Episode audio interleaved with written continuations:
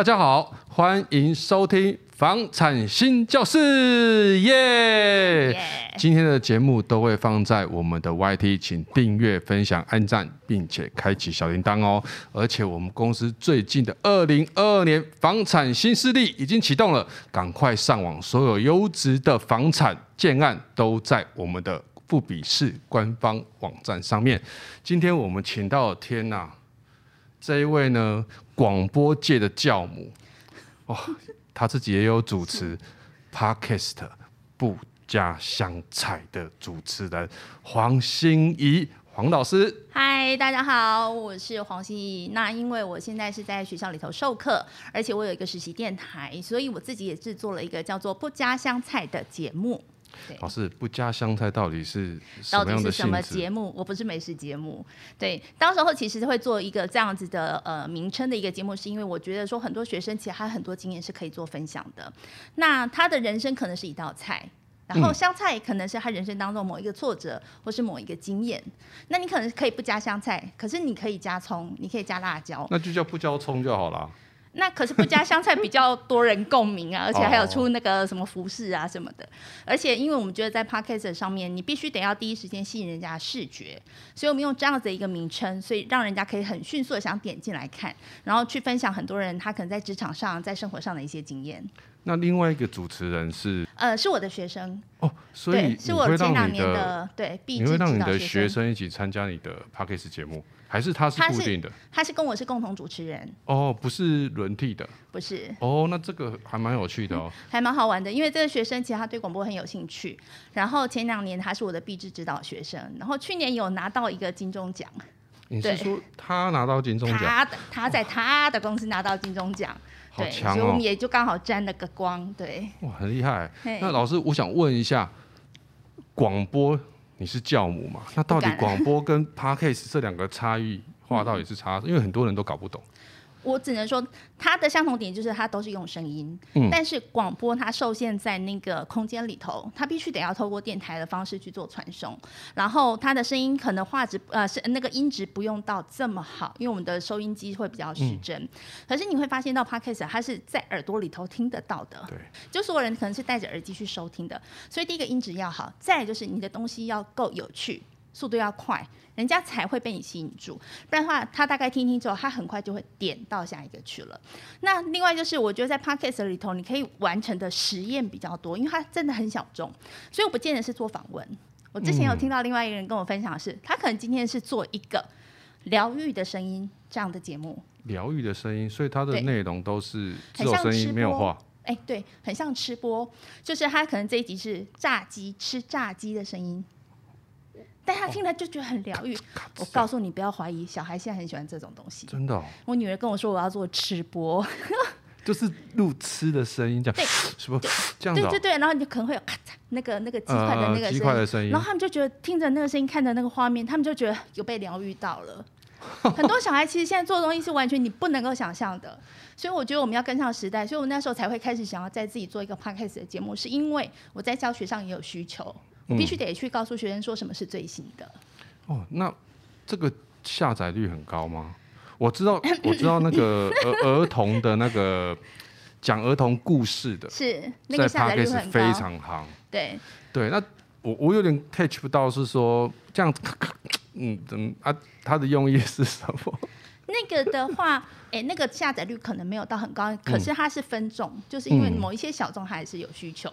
然后，因为制作这个的是另外一个跟广播有关的广广告公司，是，所以它可能是它业务上的需求。哦，对，但是你会蛮有特色，这个实验性真的蛮高的。而且，因为你会知道说，Podcast 它好玩点是在于它可以结合很多科技。嗯，很多的方式，例如说，我可以跟我的目标粉丝群去做互动，去做见面会，去做各种的不同形式的一些那种连接。好，那所以我觉得说，在这一块反而是用科技的部分去做连接，那个成效会比较好一点点。有之前在商岸，在那个西门町，嗯、他就有办一场，呃，跟类似跟 Podcast 好几个 Podcast 合作的案子，然后也有跟新新版公司去做合作。我觉得那一场，其实其实我也有去听啊，是就是。当观众去听，我觉得那个分享蛮好的，而且还蛮多。因为西门町现在都是年轻的族群在里面啊。其实那个我觉得那个很直接，蛮好的。对对，那老师你觉得 p a r k a s t 会不会跟 Clubhouse 一样昙花一现就没了？现在应该算是 Podcast 算第二年嘛？嗯、哦，去年应该算元年呐。今年应该算第二零二零二二二零二零应该算第三年了啦。我们二零二零二零年算元年的话，今年算第三年。那我觉得它现在是一个比较稳定，大家正在找突破口的时候。嗯、可是其实还没有人知道说它未来会怎么走。我觉得它是有未来的。这个未来就是在于它可能会结合很多以后你看得到的商机的部分，不见得是只只有在媒体上面的呈现了。老师可以举个例给我们听看看吗？呃，以后说不定你要卖什么跟生意有关的或者什么的时候，我觉得它是可以结合你的社群。其实你应该透过这个方式去经营你的社群。例如像说你这个房地产，我就可以在 FB 可能成立一个社团群组，让这些人听听众进来之后是交换心得，甚至我要请这些素人跟我们一起上节目。那他在你的这个节目里头分享之后，他会去拉你更多人，然后甚至哎，你有购买什么东西的时候，他们会愿意去参与。那他就会有商机哦。对啊，我看我们 Podcast 前几名的骨癌啊，他们几乎每一集都，都几乎每一集都有，而且听说广告费真的是制作费不便宜。呃，你们还不错了，你们还有制作费，我们只有香菜一把。没有啊，老师改天我也可以去你那边玩一玩啊，哎、对不对？很欢迎啊，对，对啊。哎，那我看资料上面，我看到老师有蛮多的看房的经验，而且你在三重、泸州都买过房子。对。那而且在林口。那现在到淡水，淡水。老师，你现在住哪边啊？淡水。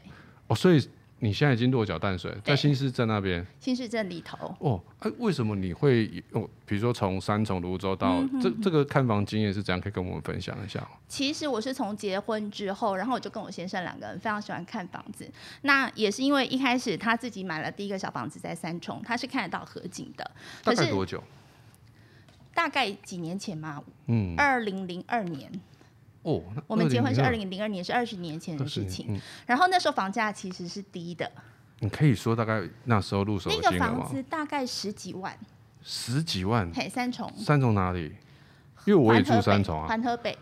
有有景吗？有景，有我都还看得到人家在骑马。有河景，哦，真的，哦。但我那个房子很小，嗯、非常非常小。嗯、那其实我每一次买卖房子都是迫于现实考量，我必须得去做更换。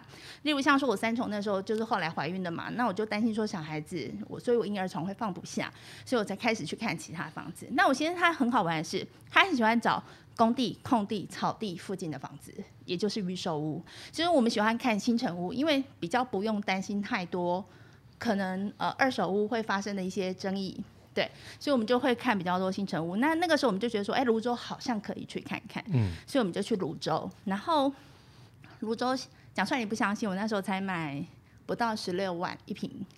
哇！对，就是现在泸州大概四五十万以上。我告诉你，最扯的是，我卖掉泸州之后，下一个买家他就直接一个月内转手一百万。就赚一百万，因为那时候我们太年轻，没有足够的资本去做这些事情。那我们在买这些房子的过程当中，像三重，我是卖掉一个车位之后，当我的头期款去买泸州，嗯，那时候可以分开卖，嗯，嘿，现在因为太多法规了，所以就可能没办法。然后泸州那个时候是住一住之后，我们就觉得说，哎，因为那时候呃，我们有一个习惯是，我们只付利息不付本金，所以我大概在前两年的时候，我手上是有。有其他的现金的，所以我们那时候就开始看其他的房子。然后那时候先买了，因为我先生他去采访的时候去看到了林口的未来城那个房子，林口未来城就是现在三井隔壁那一间。然后所以他就先买了那个小房子，比较小，对，两房。然后我们就觉得，哎，好像还不错。可是那时候在泸州住一住之后，又因为手上的资金，哎，可能有点有一点紧了。然后再加上我要念书啊什么的，所以没有那么多现金。所以我们就想说，那我们把这个房子卖掉，我们去买一个小一点的房子，让自己的手头宽裕一点点。所以我们那时候又买了林口另外一个房子，因为元雄那时候还没盖好。嘿，我们就买了林口另外一个房子，那个是宝家的房子。嗯，嘿，然后那个小三房，然后再加上这个两房，然后那个在等他盖。那那时候搬去那个小三小三房，大概是住了两年的时间，然后未来城大概也是住了一年多的时间，然后当然小孩就出生了嘛，陆续出生之后呢，就觉得哎，好像不够住，再加上那时候工作关系又觉得太远，所以我们就回到台北租房子。然后后来呃。到台北之后，是有一天不小心去白沙湾玩，然后就路过淡水，然后路过淡水之后，我们就决定转进去看一下，之后发现正在盖房子。因为那个新市镇那一块不是正在盖房子嘛？因为之前有去看过新市镇里头，那时候国家新都打一坪六万块的时候，不知道您晓不晓得？就是很里面一坪打六万块的时候，去看过不喜欢。可是这次去发现说那边整个都已经又不错了，所以我们那时候就去看房子。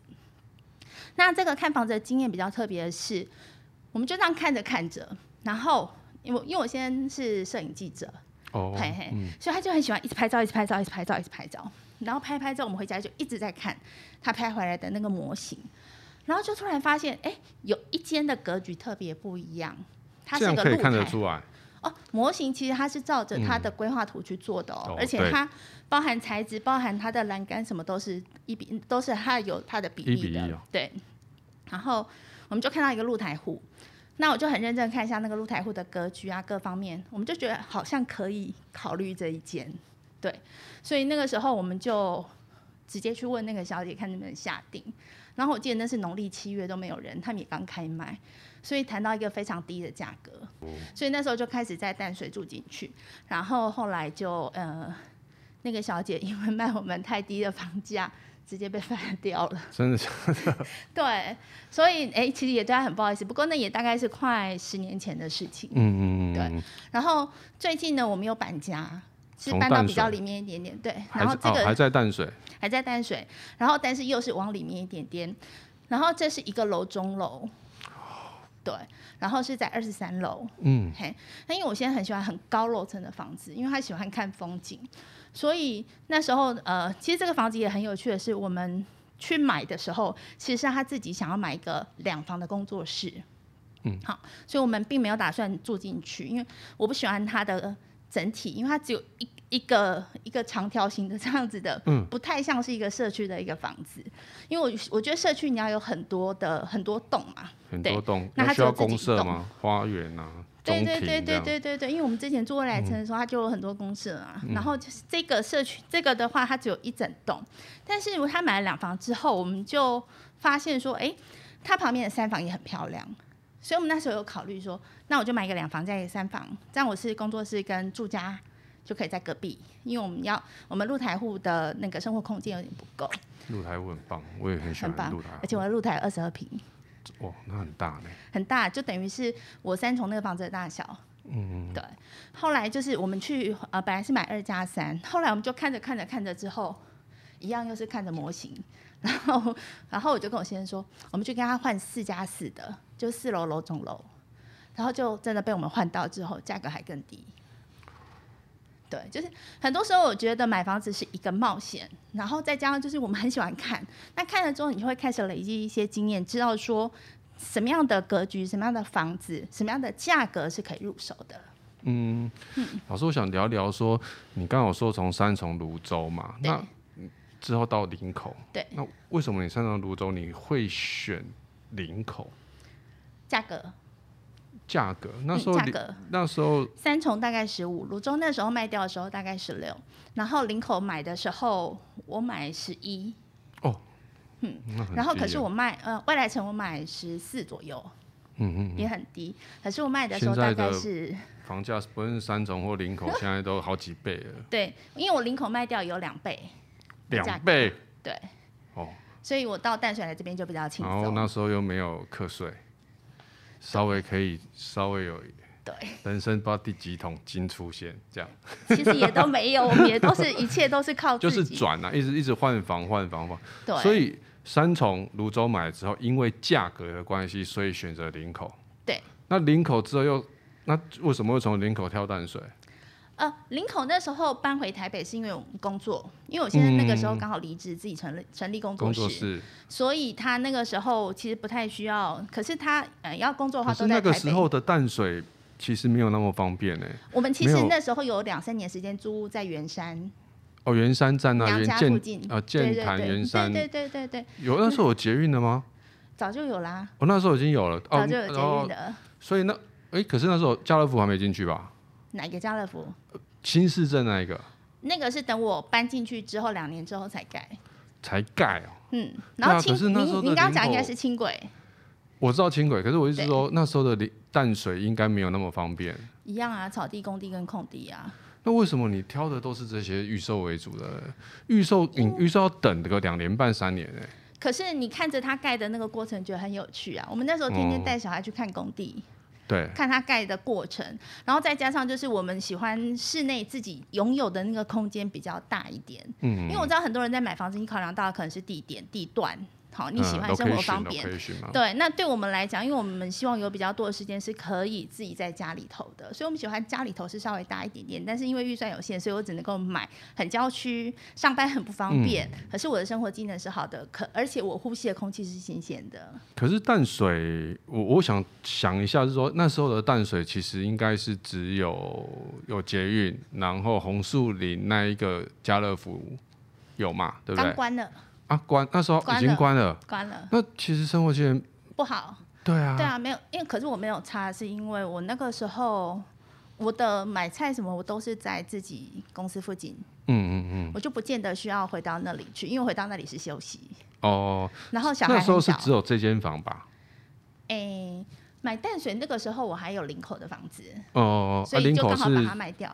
远雄未来城市出出租。那时候是出租。然后。过两年再把它卖掉，对，就等于我买这个房子的时候把它卖掉。哦，其实其实这是一个很很好的理财的方式，就是不断的去转换，把你的资金不断的用各种形式去做变换。嗯。老师，那我想问一下，你买第一个房子的时候，你只缴息吗？对啊，只缴息是因为你刚我刚刚有特别提说，是因为当时的收入的关系。对，所以啊，你现在会后悔这个操作吗？我觉得还好啊，因为你在缴息的时候，你付比较少的钱在那个房贷上面，嗯，你有比较多的空间可以自己去做运用，嗯嗯，好，那你的存款速度会比较快，你就再把那个你存到的那一笔钱丢回到银行去，嗯，对，所以你这样的话，你的利息就会慢慢降低，你就可以开始去付那个你的本金的部分。那我有一点点投机的是，我在前两个房子的时候，其实我都只有缴息。但是还没缴到本金的时候，我就搬家了。对，其实我想要问的就是这个，老师刚刚没有特别讲，就是我、我想要问的就是，呃，为什么有想要只缴息啦？那那简单讲就是刚才老师讲，现金不够。可是缴息会不会觉得好像呃下一步的操作只有把房子卖掉？嗯不见得，因为我我有，其实我有准备好要缴本金。嗯。可是因为在那个时间，因为我们太爱看房子了，就是你看着看着，你就会看到一个你觉得不一定要再继续在这个地方住下去的理由。嗯。然后，所以等于是这样的话，我中间大概有四五六年的时间，我其实都在缴各个房子的利息，本金还在我手上。嗯。所以我的本金就可以再去买下一个房子的头期款或什么的。哦，对啊，对，其实现在现在这个操作也是，其实也现在大家比较不会，哎、欸，对，因为可能时时间空间不一样，现在银行也抓比较紧，对啊，不见得让你用这个方式，因为你的现金或者你的存款不到某个程度的时候，他好像现在不让你只缴息，或者是说他的那个利率会比较比较差一点点。那因为像我们最近的这个房子在贷款的时候，他可能就会跟你谈，就是他不觉得你可以贷款到这么。这么，这么高的第二间，嗯，对对对，所以现在的因为限制也变得比较多，所以我觉得现在要这样操作比较难。那老师，你在这几年在看六十几间的房子上面，总有哪些东西你是觉得很不 OK 的？你绝对不会选的？嗯、呃，你的看房经验可以跟我们参参考看看。一定要明厅，就是一定要有窗户。窗户？对，就是客厅一定要有窗户。好，因为有些客厅是在很里面很暗的那种，我们一定不选。那再来第二个，我们一定要选厕所有窗。因为我觉得厕所有窗很重要。比较潮湿，厕所比较潮湿。那其实你看了很久之后，你会发现所有的三房两房格局其实都大同小异。嗯，怎么说？嗯，其实建商画出来的格局大概都是那些样子，不会差异太多。然后同一个建商他画出来的格局其实都会是雷同的，所以我们就会比较倾向于说，有些建商的外观也很雷同。哎、欸，对。然后有一些格局画的很可怕的，嘿。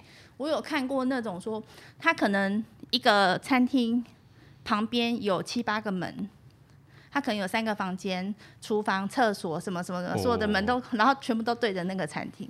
那那个我就不喜欢，因为我觉得坐在那个餐厅压力就很大。这种格局的话，餐厅是规划在中间，在正中间。对啊，对，嗯。然后我就觉得，哎，这样子的话，其实有时候我可能从房间出来想去洗手间或什么的时候，不见得我想要经过有人的地方，而且我觉得那个地方汇集进来的那个气好杂，就那个我就不喜欢。嗯。所以很多时候，其实有时候我会，我我也会，我们也会看风景。老师会参考风水吗？风水我会自己看诶、欸。你会自己看？我进去，如果觉得一切都是对的，那就是对的。哦，不是真的会请老师带带着那个风水 老师一起去。我没有特别去请老师，但是我就会自己进去看一下那个房子的地方，我喜不喜欢。那我先生是喜欢高的，所以我就常常都说我们家都是买，透天不是透天错，是透天。就我们一定都是买每一个每一个楼层的最顶楼，每一个社区的最顶楼。对。啊，不像夏天不是很热。很热，可是至少好处是你不用怕，因为现在其实我觉得楼地板都做得太薄，嗯，那不是邻居常都会抗议说上面的小朋友在吵闹啊什么的，嗯、我们就比较不会听到声音啊，弹珠声啊，很多，嗯、嘿啊，但但是住顶楼的话就就是真的很热，嗯，对。老师，我想问一下，为什么你去林口的时候会想买远雄未来城呢？但是我先生去采访。他去参加那个记者会，嗯、他非常喜欢那个房子。是哦，嗯、对，然后里面的规划其实非常棒。远雄那个时候都是造镇嘛，对，他的他的地，我们买的是二期，哦，就是真的就是山景旁边那一间，那一间，对，然后他是他几乎都是一进去就是整个。远雄其实他会把一个区都带上来了，因为他之后他林口成功之后就复制到三峡去了，复制到很多地方去。嗯、那我觉得他那边最棒的就是你一进去之后，那一整个那一整个呃光进去的公车的地方就像是一个大公园，小朋友在那边玩都没有问题。那它里面规划了有游泳池、温泉，然后什么蒸汽。有温泉。哎，那个那个不叫那个叫什么泡汤池哦，哦哦，嘿，他们都挖得到温泉哦，温泉哦，有，他们都挖得到温泉，不要怀疑。嗯、对啊，从哪里挖到的我就不知道。对，嗯，嘿，然后泡汤池，然后它还有电影院、图书馆，好，还有攀岩场，还有攀岩场。对，所以其实进去住的时候，我觉得住在那边的感觉就是，你想你想象一下冬天的时候，你就像是住在那个溪头。然后那个有没有全部都是雾气？现在不会，以前会。我之前去林口跟大家分享一下，我一个早上去骑单车，嗯、一个建商的老板约我去骑单车，真的是骑单车，因为那个是那个五股观音山上去嘛。嗯、然后哦，我跟你讲，我真的骑到林口，我不会骗你哦，手伸长，你看不到你的手指头。对，它的雾很多。那我因为我们那时候住在最高楼层是十九楼，我有一天早上醒来的时候。嗯我在我家看到云海，哦，因为所有的云层在十八楼以下，只有我们家看得到那个云的最上面。对，他说最后一个，我想问看看，就是那淡水，如果你不住的话，你会去哪里买房子？目前我们。我们目前买的房子都在淡水，是因为我们很喜欢淡水。我觉得我住过台北市、新北市，应该是说我住新北市这么多地方之后，我发现，在淡水是有文化的。我不是说其他地方没有文化，而是说淡水它大概是因为它太、它太离市区太远了，它到台北市太太不方便了，所以你进去之后，那个地方它就是一个淡水镇，嗯，它就真的是个淡水镇。那淡啊、呃、淡水在地的。他们对于淡水这个小镇非常有感情，所以包含他们的呃课程里头，他都会把淡水文化加进来。包含到这些商家，他可能会去跟这些学校做一些结合。那包含到呃在现场的，像那个呃在那在地的淡江大学，他会跟在地做很多的这种所谓文化上的一些结合，然后有些古迹，有些什么的。所以在那个地方，其实你很享受的是，它有一种完全可以离开都市的感觉，它空气很清新，然后它的。古迹很多，它的风景风景的地区也很多，随时走出去你可以看到海，嘿，然后你你会觉得说，哎，我在这里其实我可以很很自在，很很自给自足，你不会觉得说我好像是从异地来的。嗯、哇，太棒了！嗯、今天我们听到我们心怡老师对我们的分享，我决定要把这一集剪成精华版。寄给我们淡水每一个客户，制度了啦！把淡水讲这么好，啊，可以找我去卖房子。好，那今天谢谢我们不加香菜的 Podcast 主持人，嗯、也是我们民传大学的老师黄希莹黄老师，谢谢，谢谢，谢谢站长，谢谢，拜拜，谢谢，拜拜。